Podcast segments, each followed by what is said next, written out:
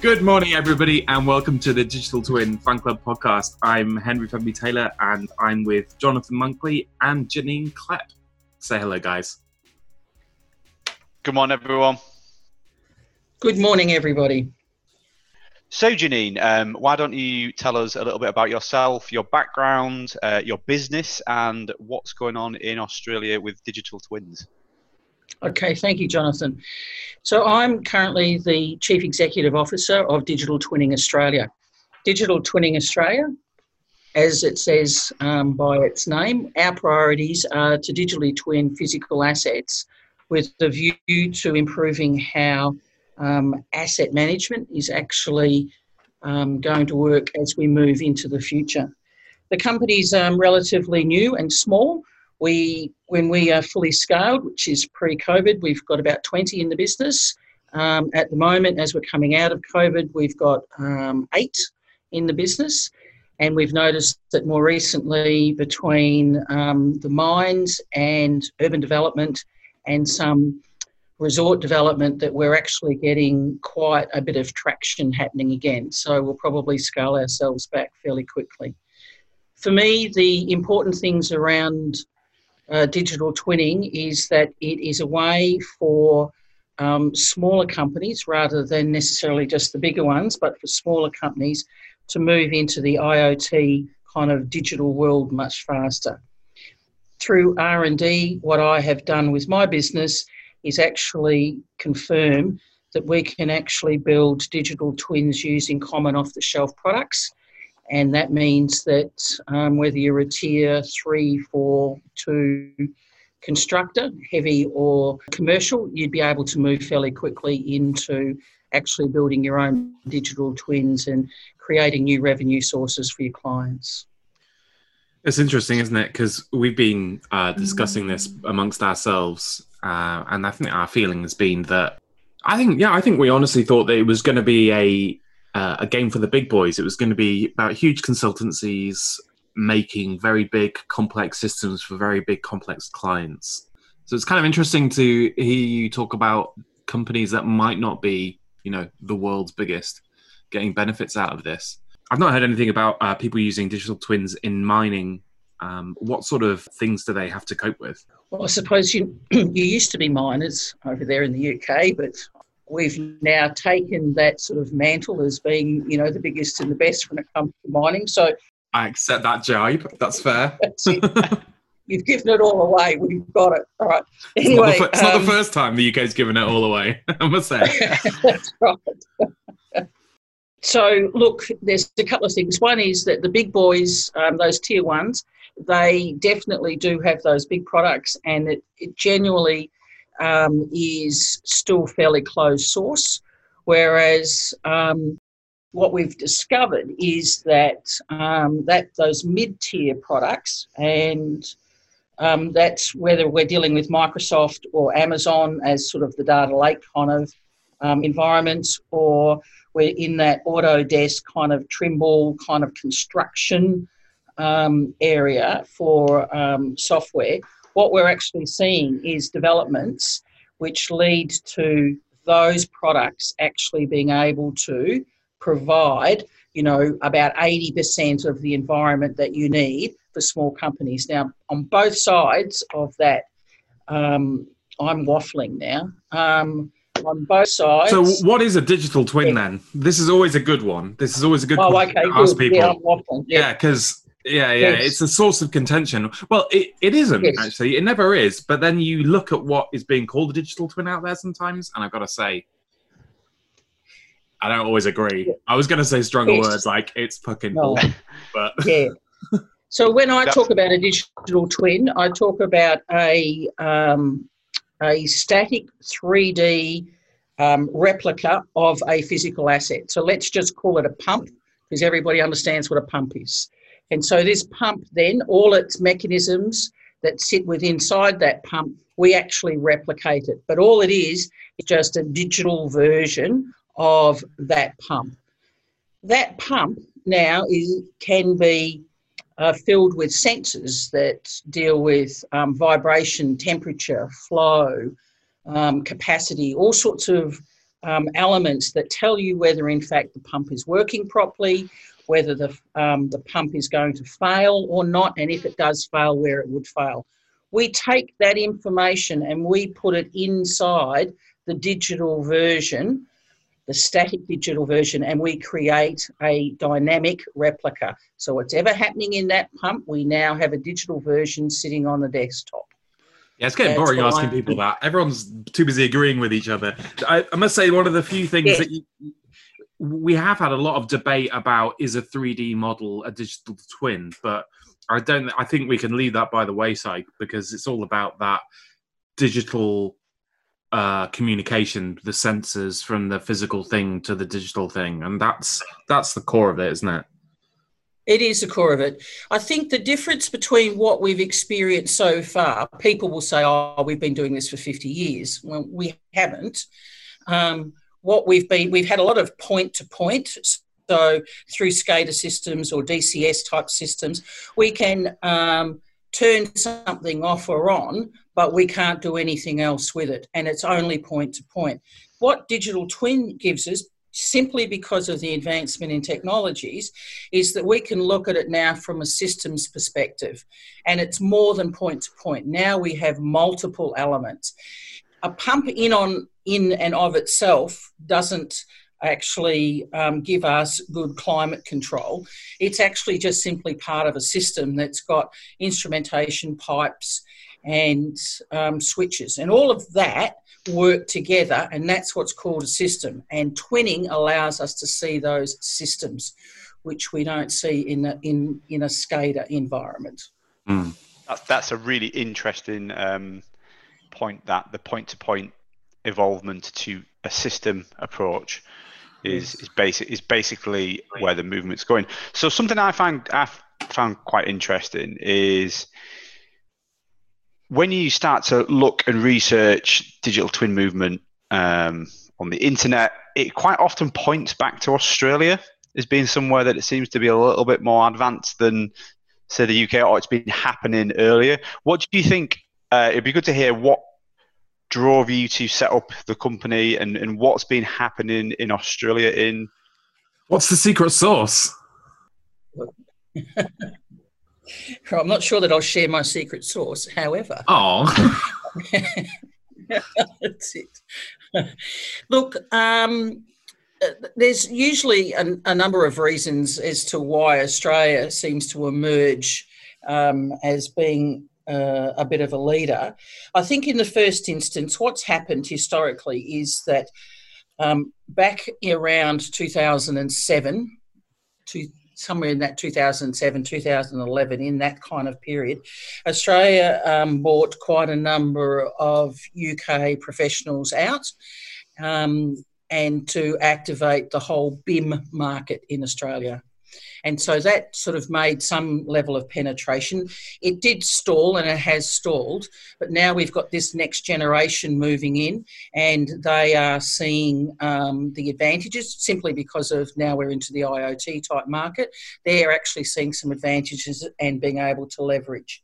What I did was I have been involved in the development um, through the um, BIM phases. I've also come out of asset management, particularly heavy asset management, and um, I also come from a background in um, organisational psychology. So when I put those things together, I then um, say, we should be able to bring all of these systems together so that the machine and the people can actually work better together. I didn't so know you were in the psychology of it. Interesting. Yeah. So hopefully, uh, I was just about to ask because that's an interesting point on the BIM movement has stalled in Australia and the yeah. digital twin movement is is it is it trampling on the BIM movement do you think is it going to is it going to rise above the BIM movement in Australia look I'm uh, look, so that's, that's a standard Jonathan yeah, question. Don't mind it. yeah, yeah. No, look, I think it's a good question. I mean, I look at the BIM um, t- at the BIM movement, and I don't think that it is progressing. Um, I look at the digital twin movement and I don't, I see them as two separate things in Australia. I belong to a lot of associations where we are actually dealing with these two things concurrently, and there might be, you know, a handful of us that belong in one camp and everybody else belongs in the other. And we're, we're, we are definitely not integrated yet in Australia. We'll get there, but we're not there yet. That's interesting. Yeah, I think they are separate. I'd agree with that. I think the reason that they've been connected in the UK is because uh, um, people in the BIM movement uh, don't want to miss the next bandwagon. I think that in the UK provide us with policy level, yes. right? Yeah, yeah, definitely. Um, but I'm not sure um, that I see the depth in the UK. I see a lot of policy, and it's good policy, and we mm. leverage that policy. Make no mistake, we leverage it. Um, the Built Britain, which is fantastic. This whole thing about going to level two, that's all fantastic, but it actually gives us a framework to work with, which is nice. What I don't see coming out of the UK is um, the uh, granularity that, um, say, companies like mine are actually delivering. So we have twinned a mine, right? I don't see those things coming sort of out of a, a sector that is, is much more mature than us. Well, I want to. I really want to hear about that mine. I think the reason for um, for that is that sometimes we lead with policy. Hmm. Um, mm. I, I don't think we did 100% with BIM. That was certainly happening. The BIM policy process stuff was certainly happening in the UK, but it was a few, a small cadre, a small group of people's view of BIM that was implemented. And I think we might end up doing the same thing again uh, with digital mm. twins, but I, I'm fairly confident we have avoided that this time. I think we're learning as we yeah. go go along with policy wise. Um, Anyway, moving on. So yeah. I, I want to know, uh, Karen. I was just about to say, I think there's been multiple occasions where policy has led policy has policy compliance has trumped value in in BIM. Yes. And it has been about if you if you comply with the policy, you automatically add value, and that in a lot of cases that is the absolute opposite. Yes. I think, and I think we are, we are trying to uh, avoid that. I hope in the, uh, yeah. the digital twin movement in the care. I think to I think that's a really good time to move on to hear about um, this Mine project and your clients and how you are adding value through your deliverables too. Um, through your okay. business, basically. Because as I said, right. when we came into this, we were thinking this was all about the big cheeses, the big consultancies doing their doing their thing, and it doesn't sound like that's the case at all. Um, well, not in my case, no. Um, we are a, uh, a small organisation. So what we what we had was an opportunity um, where the mine was going through a fairly significant expansion, and with that expansion, um, they wanted to be smart and they wanted to move towards that digital environment. They um, found us, and that was um, by word of mouth that we were discovered. So we spent some time with um, uh, with the um, with the sponsor. The sponsor then became fairly clear about what they wanted to achieve and the things that they were looking for um, as requirements for their mine was they needed to reduce the cost to operate. So this is the cost per um, pound or the cost per kilogram to get it out of the ground and onto a ship. It's that period. So they needed to reduce that. When you reduce that, um, you're not necessarily just taking direct labour out, although what happens is the jobs change in many ways. But what you're doing is you're actually finding the source of where problems actually exist. So with minerals and mining, we always think that um, if you dig it out of the ground, somehow it's pure, and then we just bag it up and shift it out, ship it out. But in actual fact, it is not quite the case. We have varying degrades, and we have a lot of dirt. And so, being able to sort out what the product actually is from the rubbish or from any chemicals that get put into um, the um, a, mixture that is actually sorting out the rubbish from the um, actual ore itself. That process has a huge impact on the um, wear and tear on all the equipment from right at the beginning of the process all the way to the end. So, with digital twinning, what they wanted to do was to not only just put sensors on all the different um, uh, pumps and, and, more typical kind of things. What they wanted to do was also find out what the quality of the ore was as early as possible. Because if they knew that, because today what happens in um, mining is you take a sample and it goes off and 48 hours or 60 hours later you'll find out what the quality of the ore actually is. Whereas if you actually used sensors you could get um, an all but immediate feed of exactly what the quality of the ore was and therefore predict what the impact on the asset was going to be. Interesting. Does, does that, that make sense? Yeah i think so. So does that affect if you know the quality of your ore earlier does that yes. affect whether or not they even process it? Could they be like, well, this bit's not cost effective, or this bit's, or, or is it about uh, just the machines and uh, and know. how they need maintaining and that sort of stuff? Yeah, no, it's it can be that um, they treat well, there's a few things depending on what product we're actually dealing with. So different types of ore will have different processes associated with it. Okay. But we could be Yep. So you, would be siphoning off as much rubbish as you can before it too much went down. If we put fluid into it, we might those fluids will be create slurries. Those slurries will be full of chemicals, acids, and all those sorts of things. Mm. And so they could have all the mixes wrong. They're going to find out about the mix much earlier, so that they don't, you know, or they avoid um, environmental issues or they avoid uh, waste because you can deteriorate the ore by putting in too many chemicals, all those sorts of things. So they're actually finding those things out much earlier. You'll always have rubbish or dirt in it, but it's about how you minimise how much you put in through the system. That's all. Ah, I see. I see. So something that's uh, uh, well, as our our collection of businesses, uh, we are exploring this as a thing. And one of the yeah. things that I've highlighted as a potential problem is we can provide the IoT sensors, we can get them the data feeds, but interpreting the data is not something we can do as a company. It sounds like to me, are, are you enabling the mind through the, the digital twin process and providing the client with the data for them to interpret? Or yes. do you have so you do you have any input to the interpretation at all, or do you just literally provide them the data feed and agree like KPIs on the data standards? It's a little bit more than just a, it's a little bit more than a data feed. Um, the um, because we provide it's a our twin is a visual representation right um, we have a platform and we host that platform for them and then the data runs through, but both the client and us have access to that. So they do have access to all of their data and can do their own analytics.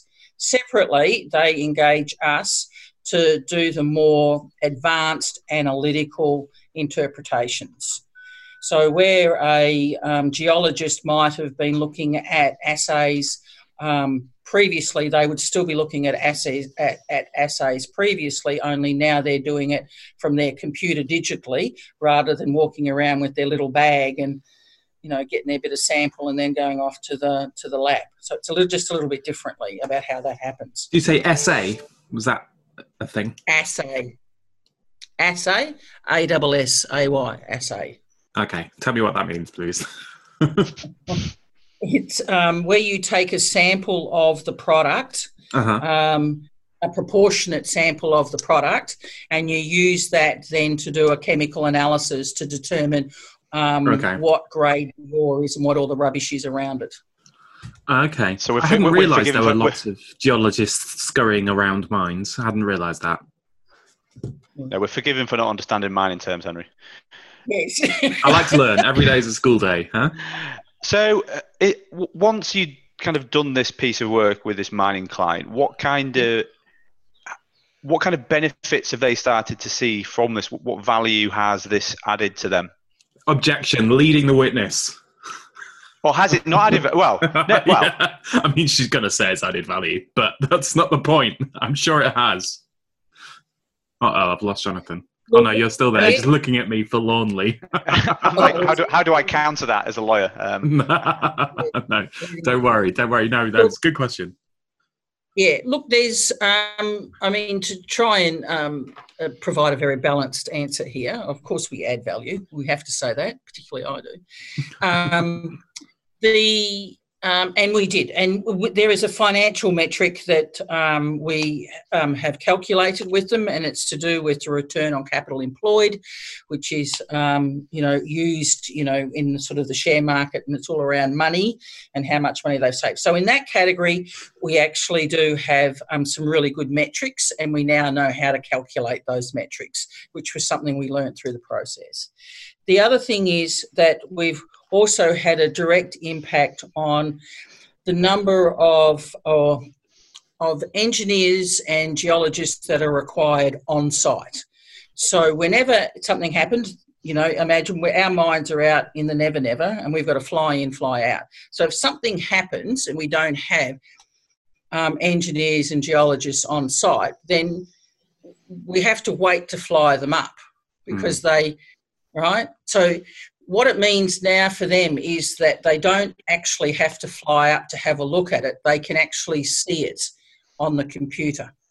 And the way that we present our digital twins is um, start, if you can imagine almost a photographic view all the way down to, um, you know, line drawings, we, we can actually go the whole, the whole depth of it.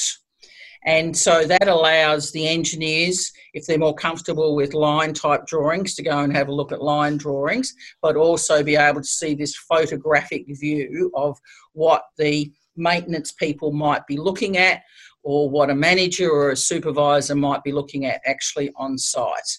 And that's allowed for greater collaboration. Mm. These guys actually have to talk to each other, which is fabulous. It means that we we can have um, more people talking at the same time. So instead of it just being, um, he's this person is my mate, so I will just talk to them. It actually means that everybody now can get on and have a look and collaborate collectively, and that includes operations managers as well as the foreman, as well as the maintenance, as well as the engineers. And they haven't been able to do that before. So that's a benefit. So Hmm. it's at a super high level. It's allowed them to engage remotely rather than having to physically travel. Yes. So that's a, a huge. Well, there's We thought our site visit costs were high in the UK. I can imagine yeah, flying across Australia is is yeah, it's not small. It's not small. and place. there's and there's so the CO2 re- reduction in CO2 reduction in, or improved health and safety because there's less people on site. Yes. So there's lot lots of different angles there. Now yes, yeah. this all sounds uh, sounds brilliant so far, and everything's perfect. However, in- interesting, Henry picked up on the fact that you have a background in business psychology. yes, I'm interested. So- in. Interesting that obviously digital twin, digital twin adoption, anything in the emerging technology space, irrevel- irrelevant of what it is, requires an aspect of change management and getting people aligned. Is that where your experience in business psychology comes in, getting people to want to adopt this stuff and managing the change process of getting their head around of not visiting the site because you, they, they can have their data kind of remotely? I think that what it's what it's meant um, is that um, I, I have a, a view about how you go about the change management process. My and my view is actually a little bit different than sort of what change management has actually become today, um, which I'm sometimes I can be uh, critical about. Um, and the reason for that is that I don't think everybody can um, um, change, number one. I think some people just don't fit in some things, and so therefore that is different than trying to actually get them to change. We've got to find something else for them to do. Um, and I think that um, digital twinning and IoT have made things really complex. So there are lots of moving parts. This one to one is quite easy to kind of associate with, but when it's one to many and it's multidimensional, that's a whole different sandpit. And so, what I actually talk about with my clients is that what we need to do is we need to provide something small that's really tangible and that we can scale, and we get as many people involved in helping to build that as possible so that they can build their own confidence and knowledge about what a digital twin is and see for themselves where they may or may not fit so they become part of the solution, not just considered to be part of the problem. Now, so I do it, I have a very different approach to actually how we do it. So I build and they will come. The, like the movie. Nice. Field of Dreams. That's it. Field of Dreams. Field of Dreams.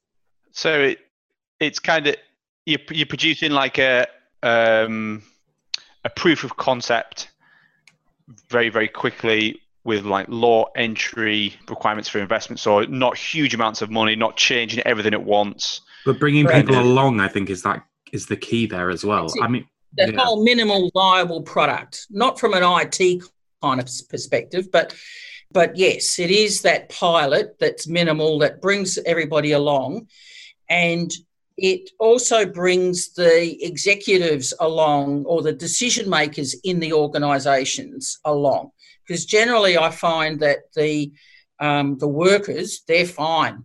They've actually got it, and they've been they want to do it. It's the managers who have worked their way up the ladder and haven't probably stayed as relevant as what they they thought they should be or could be, or they've just been too busy doing something else. Whatever it is, they just can't get their head around it. So we've got to we've got to bring them in really early and really quickly so that they actually um, don't look silly. nice. So I do want to know: Are you um, Kevin Costner or James Earl Jones, or both? Kevin Costner. Yeah, good call. so uh, I think obviously I think well. Back to the. Going to start again now. Going to start again because I said that horrendously. In the UK, I think uh, we were discussing this today, Henry. Um, digital twin two years ago was very much at, or maybe 18 months ago, was very much at the top of the hype cycle. Mm. Um, in terms yeah. of new technology, I think it started to make its way to the trough of disillusionment um, in the UK because it's kind of like, well, we've got this idea, um, there's all this new technology. W- what do we do with it? Uh, w- and that brings me on to the point in Australia. Where is digital twin? Is it is it starting to be adopted at a broad scale? Is it niche pockets? Where do you see it going over the next two years? Um, look, the conversations that I've been having um, over the last few months, I'd have to say that it's it's fairly broad because um, I um, have had conversations with um, uh, infrastructure, and that's around um, not just raids, uh, roads and rail, but also dams and um, substations. So that kind of that sort of level of infrastructure.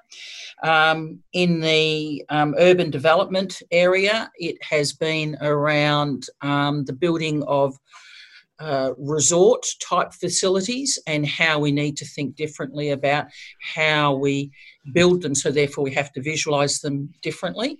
And um, in this sense, it's about thinking about a resort like a precinct. And now we're dealing with um, movement and traffic flow and the use of space versus place, those sorts of things. Um, so I can, uh, you know, I've had quite a few conversations in that area. The other one um, where I have um, have gotten a bit excited because I think it's a wonderful thing is with the architects actually becoming more willing to look at uh, twinning because you know for them what it would mean is not only um, um, getting ownership again of their own designs but actually creating new revenue. So, sort of apart from that, it certainly makes them accountable. So, they might come up with the best facade under the sun, um, but uh, if you can twin it and then they have uh, tr- you know, confirm that all the reasons why they picked that facade because of its um, safety or its um, uh, how it works with the elements or whether it can catch fire or not or whatever it is, um, it means that they then are becoming more accountable for some of the decisions that they're making. So I think that's a wonderful thing. So yeah, they their designs aren't just an elaborate facade.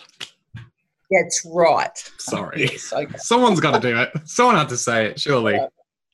So that and mining, of course. I, I didn't want of to course. go on about mining, but of course there's mining. But so I think you know it's all in in that more heavy industry. I don't move in the in the residential area, so I don't really know about that sector.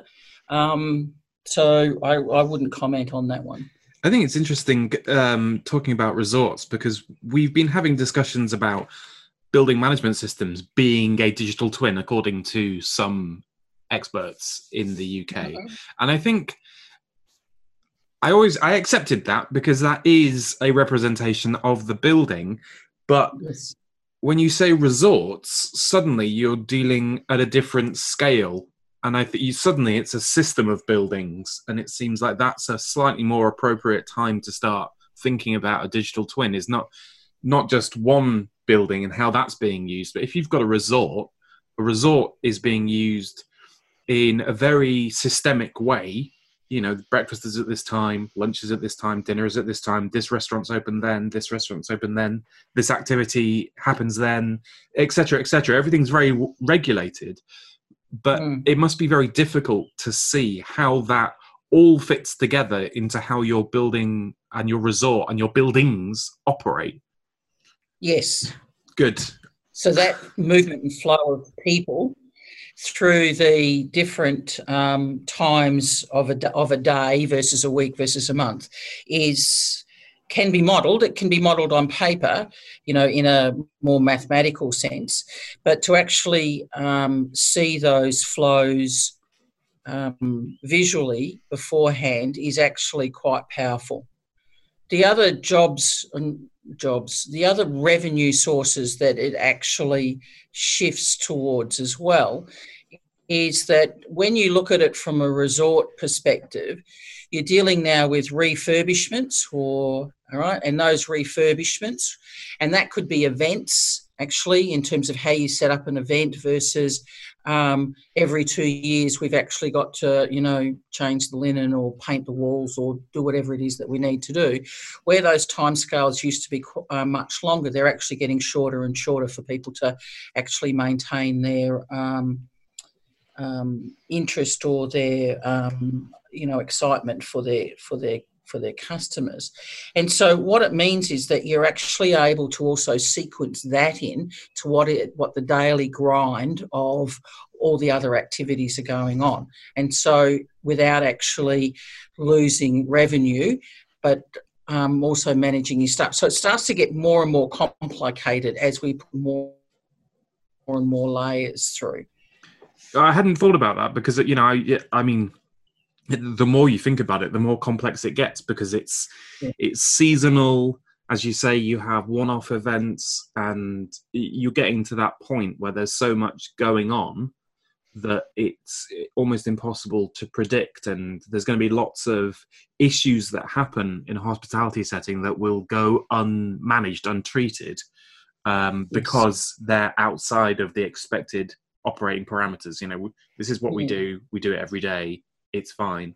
But you you need to be able to take that helicopter view and really see the see the place as a whole, I guess, um, while having that ability to go right down into the detail if you need to. Mm. I think another way of looking at it as well is that if like in a mall, someone owns the mall and then they lease out all the shops within a mall.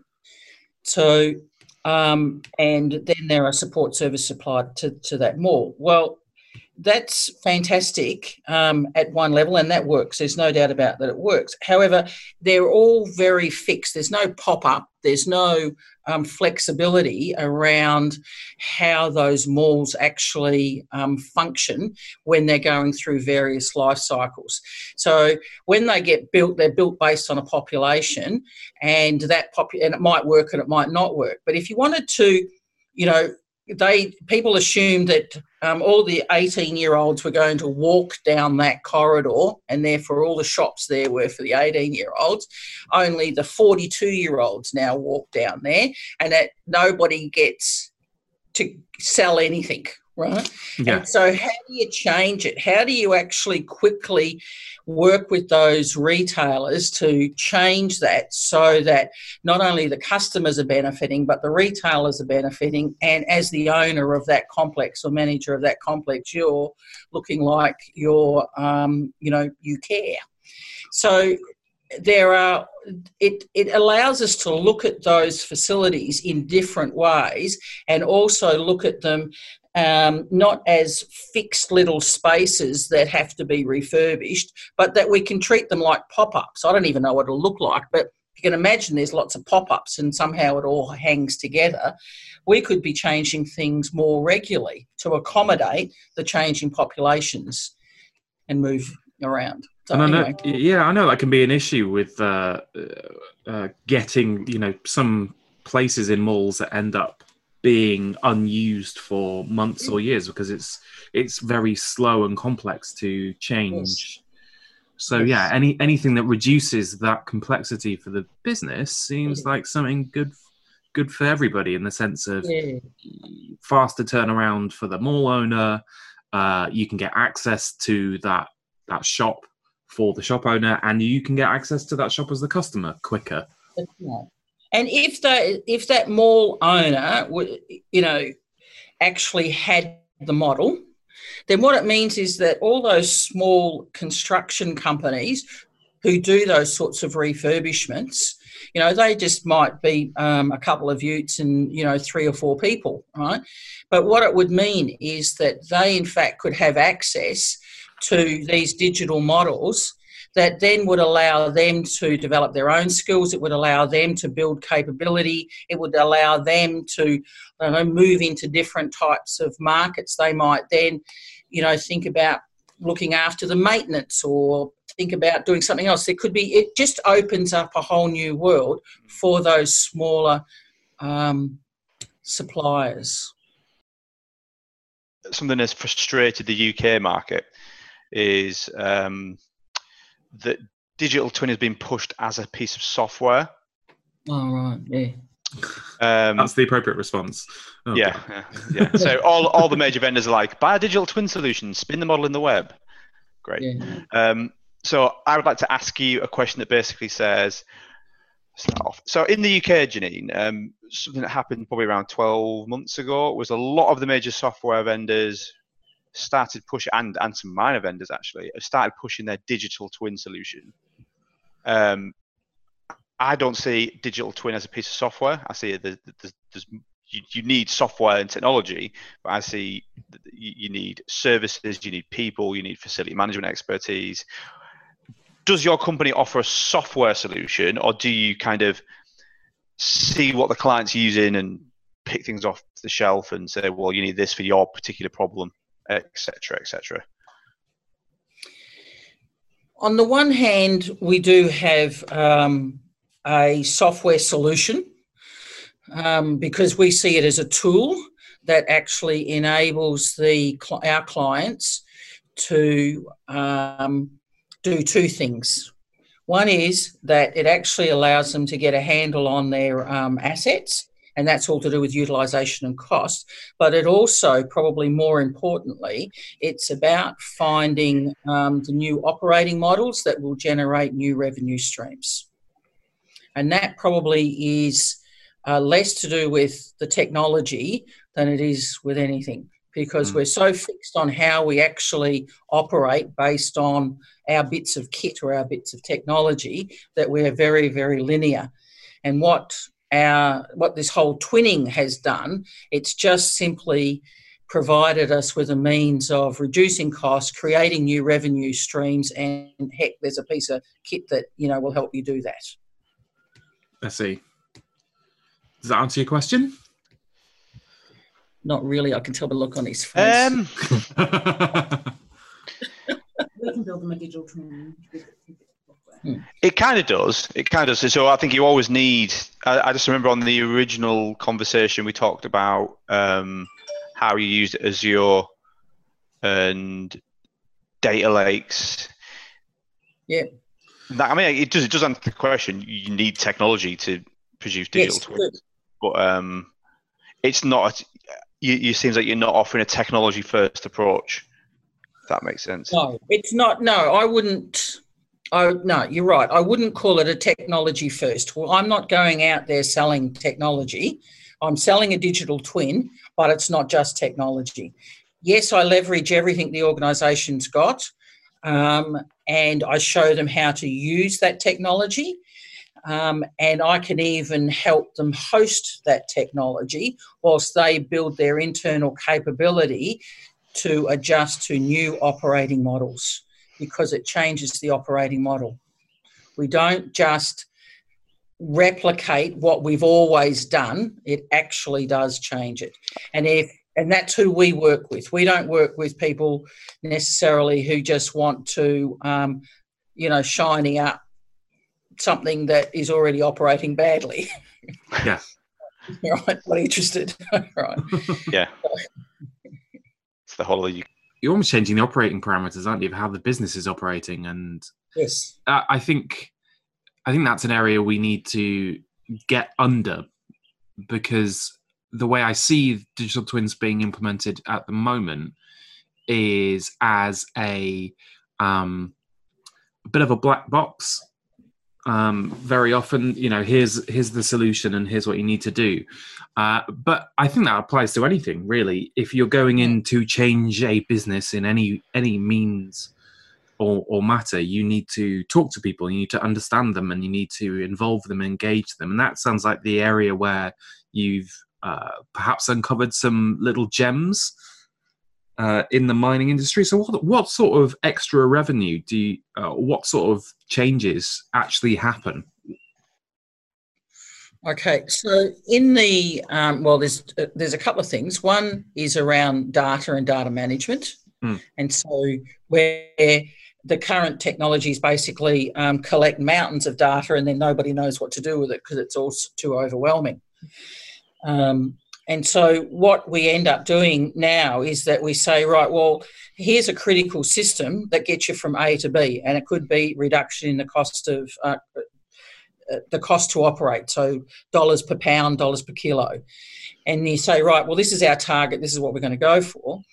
So what would happen in when you're looking at that, you then work out where all the costs are actually being distributed and you can then take sections of it out. And instead of keeping those people for example you then say we're going to set up a little business and you're going to be a little maintenance company and you're going to sit over here and we've got three clients. We're going to give you these three clients and you're going to go over here and you're going to do this maintenance and we're going to give you um, this technology to help support you do that while you build that capability in another one, we've got where the um, the specialisation is in um, acids and things like that, and so the company, the mining company, has said we can't do this internally as well as we can outsource it, so we're going to give it to somebody else.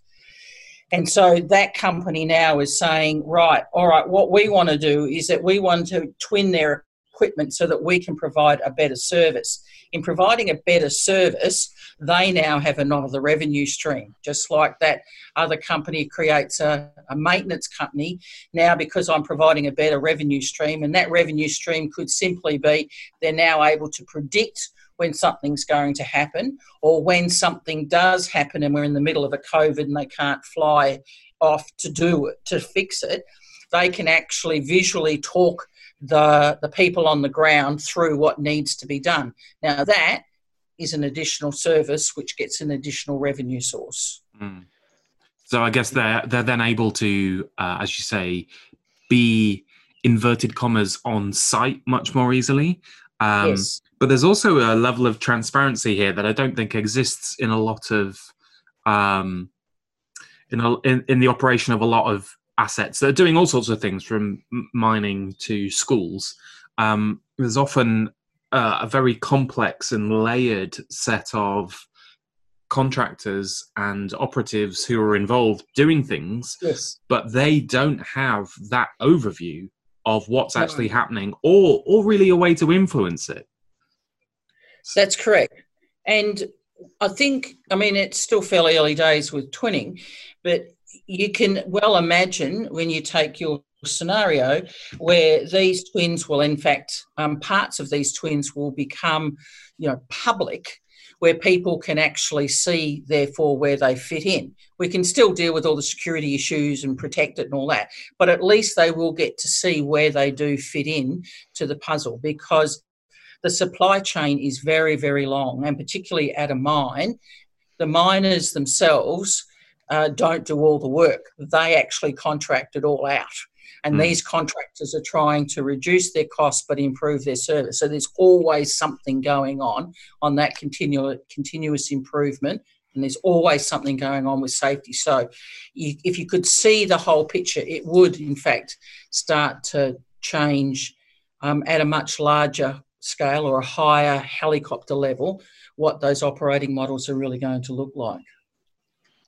Really interesting the uh, the new revenue streams because that's I don't think that's really been explored in the UK too much, has it, Henry? The idea of creating new business. It's always been about improving the approach to asset management, reducing the cost, reducing the carbon. Because I suppose we haven't really explored a lot of the a lot of the real business case aspects of it in the UK, have we? Yeah, we we got very focused on it's it's a really good idea and where does the idea go and how do we make the idea work? Whereas And how do we standardize the idea? which uh, anyway, which uh, leads me on to my next question, which we're at, we're doing a podcast um, shortly or in the next couple of weeks on something called the UK Information Management Framework for Digital Twins, which is looking at an approach to standardize data sharing across digital twins. Yep. Yes. What are your thoughts on that? The idea of standardizing the approach, because uh, uh, the concept in the UK is to have uh, uh, the national digital twin and connect clusters of twins, uh, clusters of roads, clusters of rail networks, and share information management across that um, Yes. connected infrastructure. So ov- obviously, you would think there'd have to be some kind of standard. So we are exploring the idea of the information management framework. What are your thoughts on standardizing the approach for digital twins in terms of information management sharing? Well, I think that an enormous amount has already been done in this area, and the UK are actually leading it. We, I think, Australia mirrors what you've actually done in terms of trying to get the standards. So um, I don't disagree with it. What I have a problem with is that we want to create a written standard before we actually do anything, which means that we never end up doing what we said we were going to do because we're too busy trying to work out how to write down what we should do. So well, you just Um, you tell us like I it is. probably- I mean that's that's a fair point. Yeah. That is the that is a good chunk of the UK construction industry right there. Let's decide what we should do before we actually do it and write it down and then do something entirely different because it's too complex what we've written I down. think it, it's Okay. a- That's it- it's just down to the fact that we're a big business, inverted commas. Whoever we are, we're a big business. We know this is happening. We know this needs to happen. We don't really have the time, money, or inclination to invest in making it happen. Tell us what to do, and we will inverted commas do it. More inverted commas, and I say inverted commas do it because I think I mean by do, I mean comply with the standards. And that's not always the same thing as doing it, is it? Correct. And I saw a wonderful podcast, not podcast, a video the other day. And it was a professor out of, I can't remember which university in America, but somewhere in America.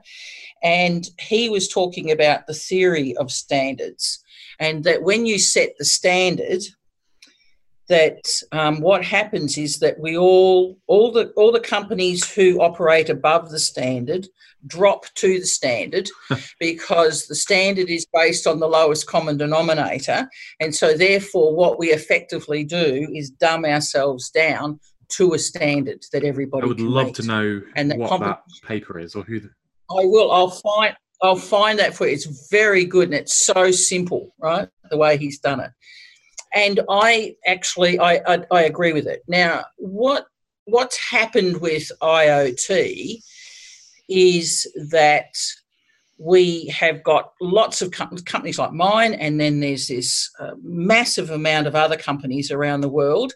We've only found a few of them who have the view that says, well, no one's going to organise these standards. It's going to take generations before the standards actually line up. So, what we'll do is we will work out how to harmonise the data from that structure to that structure so we don't have to have the argument. And that's how I approach just getting it. on with it, basically. Is what it sounds like to me.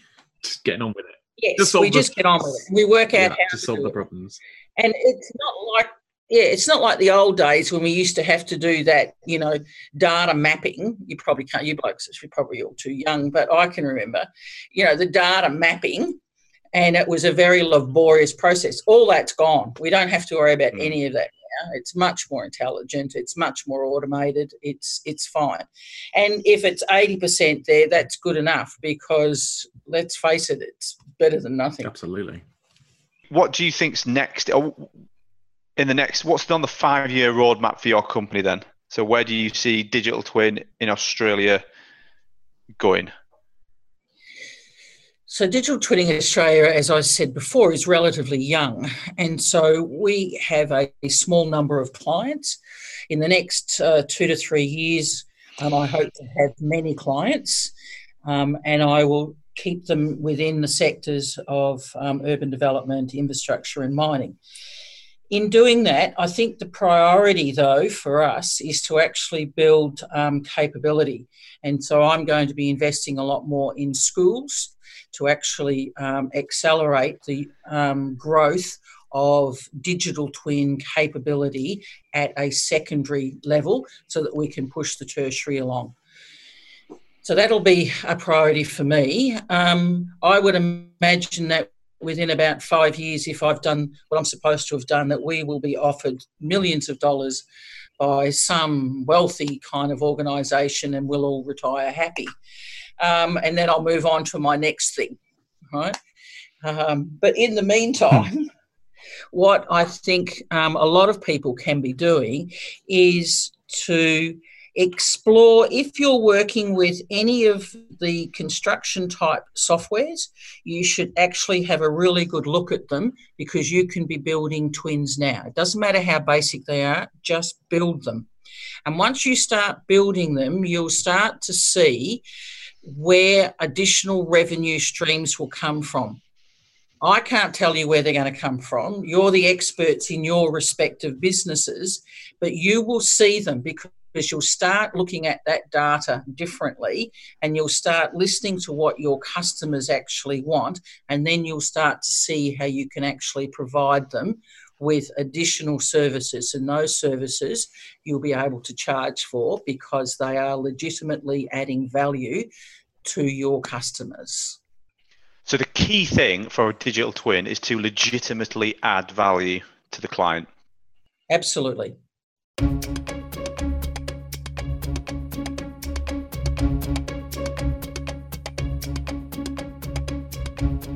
So, thanks for listening to another episode of the Digital Twin Fan Club podcast. That was uh, a really enjoyable conversation with Janine. She was great sauce and really knew her stuff, straight up and down. Um, thank you very much from myself, Henry Fenby Taylor, and Jonathan Monkley. Please come check us out on Twitter, on LinkedIn, on Google, on your phone, on your computer, on your laptop. Send us a pigeon. Do what you like. I'm not your boss. If I am your boss, um, yeah, you need to you need to like me on Twitter uh, and on, on and on LinkedIn, um, uh, and just in general, please. Thank you.